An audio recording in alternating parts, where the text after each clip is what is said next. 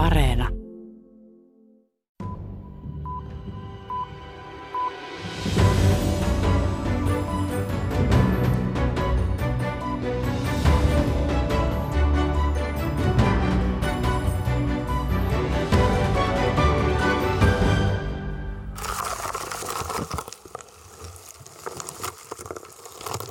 Pretty much no matter where we're looking, we're seeing mass loss. We're seeing fairly rapid mass loss. Lähes kaikki jäätiköt sulavat nyt entistä nopeammin, sanoo uuden tutkimuksen tuloksista kertova Robert McNabb uutistoimisto Reutersin videolla.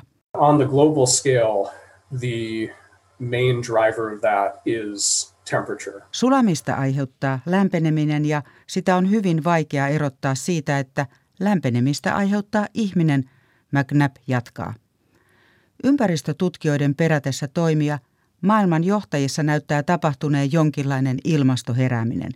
Yksi esimerkki siitä on Yhdysvaltojen päätös liittyä takaisin Pariisin ilmastosopimukseen. The United States sets out on the road to cut greenhouse gases in half by the end of this decade. Yhdysvallat pudottaa päästöt puoleen vuosikymmenen loppuun mennessä. Olemme hiilineutraaleja viimeistään vuonna 2050, presidentti Joe Biden sanoi viikko sitten koolle kutsumassaan virtuaalisessa ilmastohuippukokouksessa. Euroopan unioni taas hyväksyi juuri ennen Bidenin kokousta ensimmäisen EU:n laajuisen ilmastolain. Se vahvistaa ennen kaikkea vuoden 2030 päästövähennystavoitteiden sitovuutta. With this rewrite into stone the goal to set out by the European Green Deal to make Europe climate neutral by 2050. Aiomme olla hiilineutraali vuoteen 2050 mennessä, sanoi EU:n komission puheenjohtaja Ursula von der Leyen. Eli päästöjä tuotettaisiin vain sen verran, mitä pystytään sitomaan. Myös Kiina ilmoitti hiilineutraaliustavoitteesta vuodelle 2060 viime syyskuussa. Mihin uudet ilmastopuheet kantavat? Voidaanko Pariisin ilmastosopimuksen lupaus pitää lämpeneminen alle 2 tai 1,5 asteessa saavuttaa? Tervetuloa kuuntelemaan maailmanpolitiikan arkipäivää ohjelmaa. Minä olen Sari Taussi. Mennään aluksi Shanghaihin Kiinaan.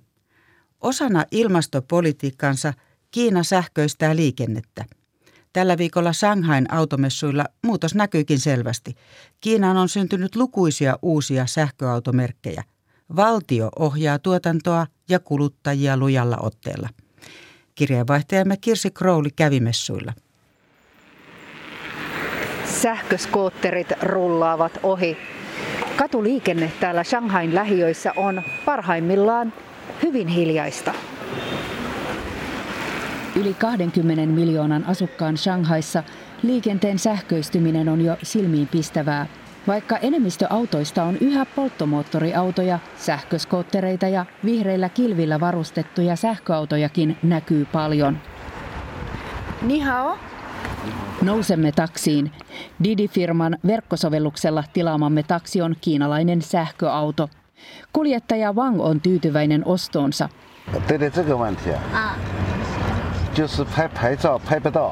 Ostin sen, koska tarvitsin rekisteröidä auton. En olisi saanut bensa-autoa rekisteröityä nopeasti, Wang kertoo. Entä ajatteliko hän saasteita, ilmastoa, ympäristöä? Wang hörähtää kieltävästi. Minun täytyy tienata. Bensa-autoa olisin joutunut odottamaan, Wang selittää. Wang tarkoittaa Kiinan hallituksen politiikkaa. Se ohjaa nyt jyrkällä kädellä ostamaan sähköautoja. Sähköautoon saa rekisterikilvet heti, koska se on ilmastoystävällinen. Bensa-autoon saa oston jälkeen kilvet vähintäänkin kuukausien, ehkä jopa vuosien odotuksen jälkeen. Odotellessa omaa autoaan ei saa ajaa.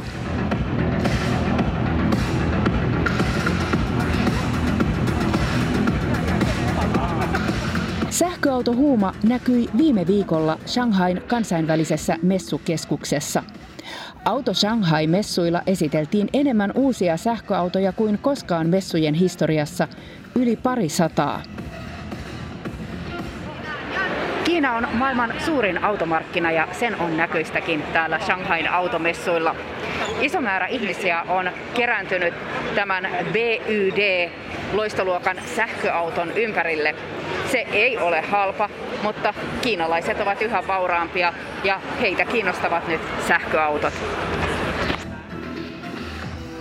Messukäytävien varrella samoili tuhansia autonälkäisiä ihmisiä. He silittelivät autojen kiiltäviä peltejä, silmäilivät konepellin alle, istahtivat uusien autojen ratin taakse. Koronatartunnat kuriin saaneessa Kiinassa näyttää messujen perusteella riittävän niin tuotantoa kuin kysyntää. 23-vuotias Chen Jirui sanoo innostuneensa sähköautoista myös, koska sen saa rekisteröityä helposti.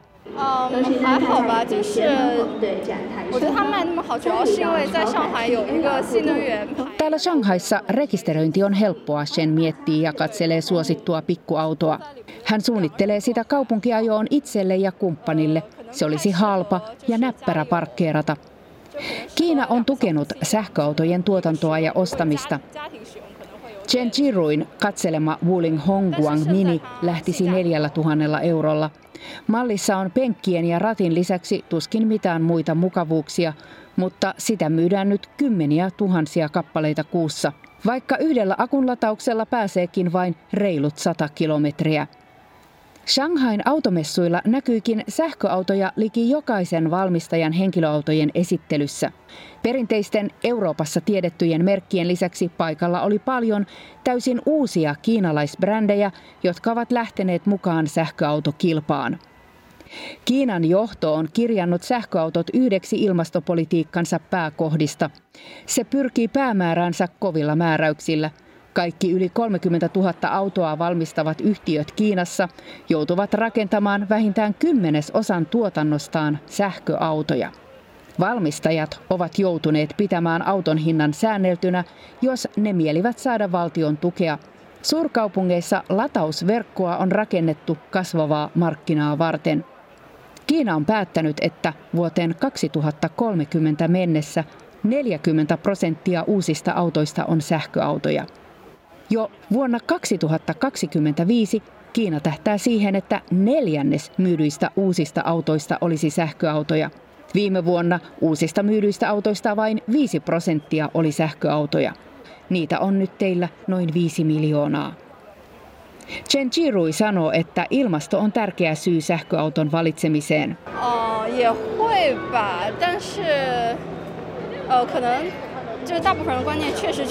Ympäristö on tärkeä syy, tosin emme vielä tiedä millaista saastetta sähköistyminen tuo mukanaan, hän miettii.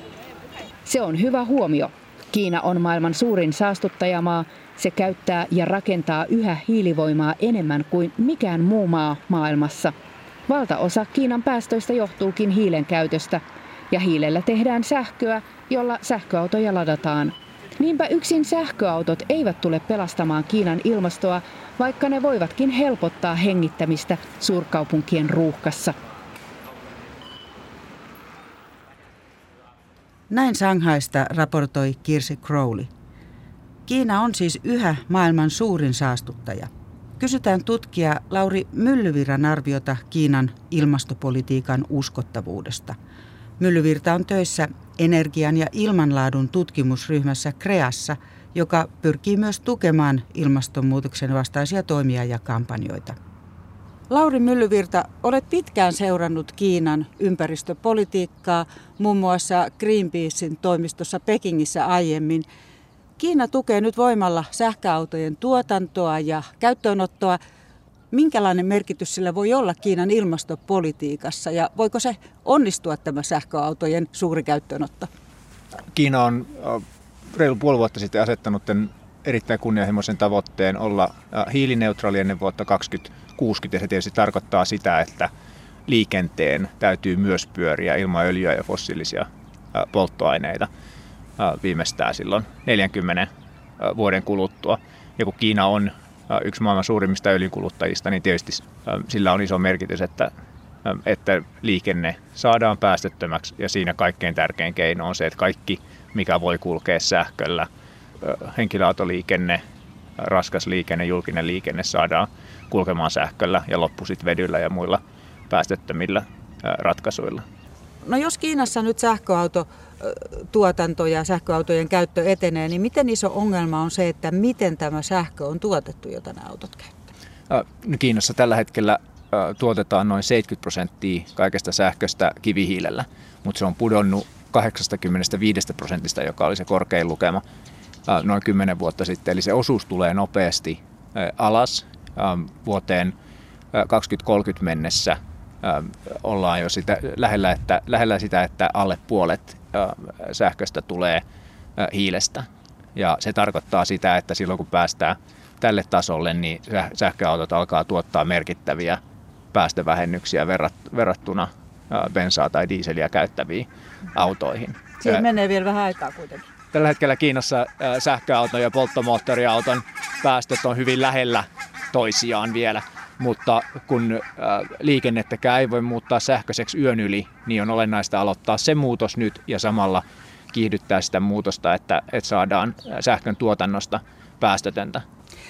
Lauri Myllyvirta, mainitsit, että Kiina ilmoitti hiilineutraaliustavoitteesta 2060 mennessä, mutta samaan aikaan Kiina on ottanut hurjan määrän hiilivoimaloita käyttöön. Eikö tämä hiilivoimala nyt voima sitten kumoaa nämä kaikki muut pyrkimykset? Tämä trendi siitä, että paljon uusia hiilivoimaloita oli luvitettu, oli laitettu rakenteille, oli jo täysin selvä ja tiedossa siinä vaiheessa, kun Xi Jinping teki tämän ilmoituksen, asetti tämän tavoitteen hiilineutraaliudesta. Eli se oli nimenomaan se tausta ja se lähtökohta, josta tämä tavoite asetettiin. Eli siinä ei ollut kyse siitä, että nyt todetaan se, että Kiina on jo matkalla tähän ja nyt vaan asetetaan kakun päälle se kerma, vaan kyse on siitä, että selkeästi halutaan kääntää tätä suuntaa. Ja nyt viimeisimpänä, viime viikolla Xi Jinping sanoi, että näitä uusia hiilivoimahankkeita tullaan kontrolloimaan ankarasti, joka nyt sitten nähdään, että miten nopeasti ja miten ankarasti se tapahtuu, mutta nimenomaan se debatti siitä, että miten nopeasti nämä eri sektorit kääntää päästönsä laskuun ja miten nopea se lasku on, niin se on tällä hetkellä menossa ja siellä on erittäin kunnianhimoisia esityksiä, joita tulee virkamiehiltä ja yrityksiltä ja niin edelleen. Eli se viesti siitä, että nyt niin kuin haetaan kunnianhimoa ja haetaan nopeata muutosta kohti vähähiilistä taloutta ja energiajärjestelmää, niin on kyllä mennyt sinne hallintoon. Voiko tähän nyt luottaa, koska Kiinan talous on niin voimakkaasti tämän hiilen varassa ollut ja nythän ilmeisesti tämä koronasta toipuminen tehtiin nimenomaan tämän hiilivoiman avulla?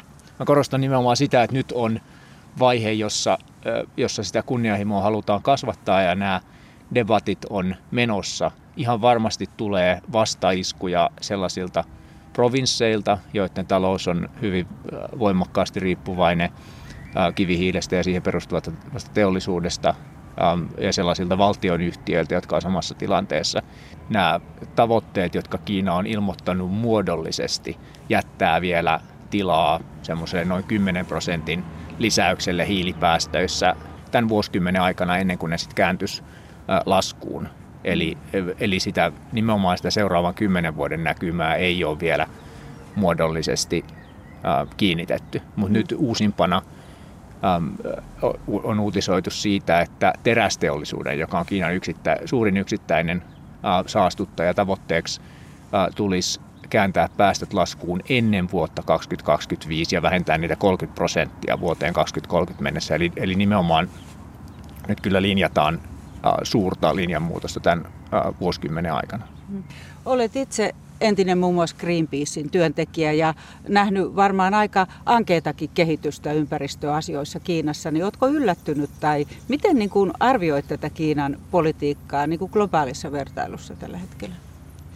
Nimenomaan nyt viimeisen puolen vuoden aikana se, että Xi Jinping teki tämän ilmoituksen, niin on kyllä muuttanut sitä näkymää ja sitä, että voiko ylipäätään näistä asioista puhua ja millaista kunnianhimoa siellä on, niin on kyllä muuttanut aivan täysin.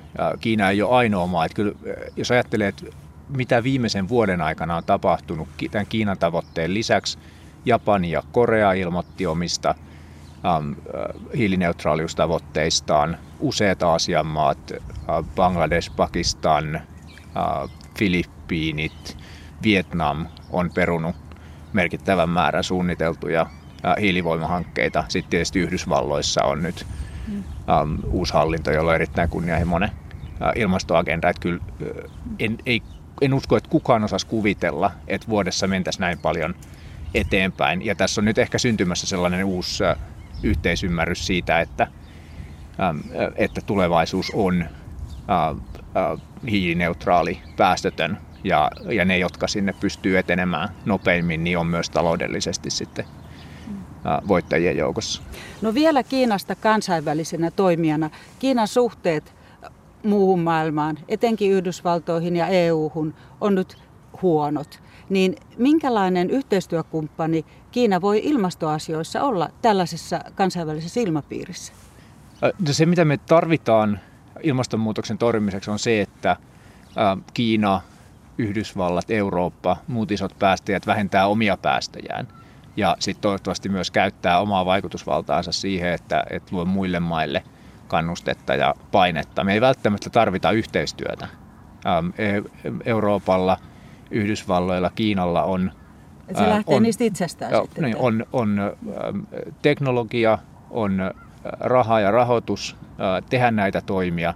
Ja mä uskon, että esimerkiksi Kiinan tässä pitkän aikavälin hiilineutraaliusvisiossa niin keskeinen motivaatio on nimenomaan olla johdossa näiden, tai kärkijoukossa näiden uusien teknologioiden, uusien teollisuudenalojen kehittämisessä, markkinajohtajien luomisessa, standardien kehittämisessä, älykkäille sähköverkoille, sähköautoille ja niin edelleen, jolloin myös muut maat voisivat ottaa käyttöön kiinalaisia standardeja ja niin edelleen. Eli kilpailu voi olla vähintään yhtä vahva voima kuin yhteistyö. Euroopan unionissa hyväksyttiin viikko sitten unionin laajuinen ilmastolaki. Hiilineutraalius vuoteen 2050 mennessä kirjataan oikeudellisesti sitovaksi velvoitteeksi. Samalla vuoden 2030 päästövähennystavoitetta kiristetään 40% vähintään 55%. Myös EUn ilmastopolitiikkaan varsin kriittisesti suhtautuva ympäristöjärjestö Bellonan asiantuntija Susanna Karp sanoi, että kansainvälinen ilmapiiri on nyt muuttunut selvästi. And it turns out that at least the communications part around the climate targets and the necessity to cut down emissions has certainly increased, and we're seeing that it's become a priority for governments all around the world. Ainakin viestinnän tasolla asiat ovat muuttuneet. Päästöjen vähennyksen tarve nähdään nyt lähes kaikkialla maailmassa. Which again 2 years ago was not the case. This was a topic mostly for the green NGOs such as Bellona and others, for the green parties maybe, but certainly not for the world's most conservative governments on this front, right? So now we're seeing that's exactly their new discourse. Vielä pari vuotta sitten ilmastohädästä puhuivat eniten kansalaisjärjestöt ja vihreät puolueet, eivät suinkaan konservatiiviset hallitukset, kuten nyt Susanna Karp sanoo. Hän arvostelee silti tavoitteita yhä liian kunnianhimottomiksi. However, I would say that as a result of the US returning to the conversation, and which is a most positive thing, we're seeing that countries are now cautious around their climate targets, and they're actually putting forward climate targets which are quite moderate. Sen jälkeen, kun Yhdysvallat on palannut neuvotteluihin, maat ovat tehneet itse asiassa aika maltillisia lupauksia, sanoo ympäristöjärjestö Bellonan asiantuntija. They're not really stepping ahead to actually claim leadership on innovation or on the technologies that will deliver the increased targets. And I think innovaatioihin ja teknologiaan, jolla tavoitteet saavutettaisiin, ei panosteta riittävästi. EUn 10 vuoden päähän ulottuva tavoite pienentää kasvihuonekaasuja 55% ei ole hänen mielestään riittävä, ja itse asiassa varsinaiset päästövähennykset on sovittu 52,8%, hän selvittää. Now, the 55% is a net target, so that means it takes into account the role of forests and CO2 removals. 55% on nettotavoite. Siinä on otettu huomioon hiilen sitominen ennen kaikkea metsiin. Varsinainen päästöjen vähennystavoite on siis alle 53%. So effectively we're still leaving the bulk of the decarbonization for after 2030. Jätämme yhä suurimman osan työstä tehtäväksi vuoden 2030 jälkeen. Tämä on ongelmallista siksi, että sen jälkeen kasvihuonekaasut olisi saatava todella jyrkkään laskuun, Karp sanoo. So that's a huge amount of work that we've just postponed for the next two decades. Ympäristöjärjestön asiantuntijan arvio on selvä. Hiilestä näyttää olevan hyvää vauhtia tulossa kannattamatonta, mutta päästövähennysten vauhti on liian hidas, jotta Pariisin ilmastosopimuksen lupaus toteutuisi. And unfortunately, we're still not, when you put together all the targets announced, we're still not on track for below 2 degrees as enshrined in the Paris Agreement. Ottaen huomioon kaikki nyt asetetut tavoitteet, emme ole Pariisin sopimuksen tiellä, sanoo Bellona-järjestön Susanna Karp. Myös Lauri Myllyvirta energian ja ilmanlaadun tutkimusryhmästä sanoo, että Pariisin ilmastosopimuksen tavoitteen saavuttamisessa on vielä työtä. Pariisissa päätettiin tavoitella jopa alle 1,5 astetta ja siihen tulee todella kiire. Mutta kyllä meillä hyvät mahdollisuudet on 2 asteeseen, mutta tätä kansainvälistä järjestelmää täytyy selkeästi vahvistaa niin, että sitten kun Yhdysvaltoihin tulee seuraava ilmastokielteinen presidentti, niin tiedetään mitä tehdä. Jos Kiina jossain vaiheessa muuttaa mielessä, tiedetään mitä tehdä. Ja sitten meillä on maita niin kuin Brasilia, joka tuottaa valtavat päästöt purkamalla tätä metsäkadon ehkäisyä ja niin edelleen. Niin meillä on kansainvälisesti paljon tehtävää. Ja sitten tarvitaan sitä, että Euroopan unioni ja muut tässä selkeimmin sitoutuneet maat kehittää ne ratkaisut, joilla sellaisetkin sektorit niin kuin teräs ja lentoliikenne ja niin edelleen saadaan päästöttömiksi.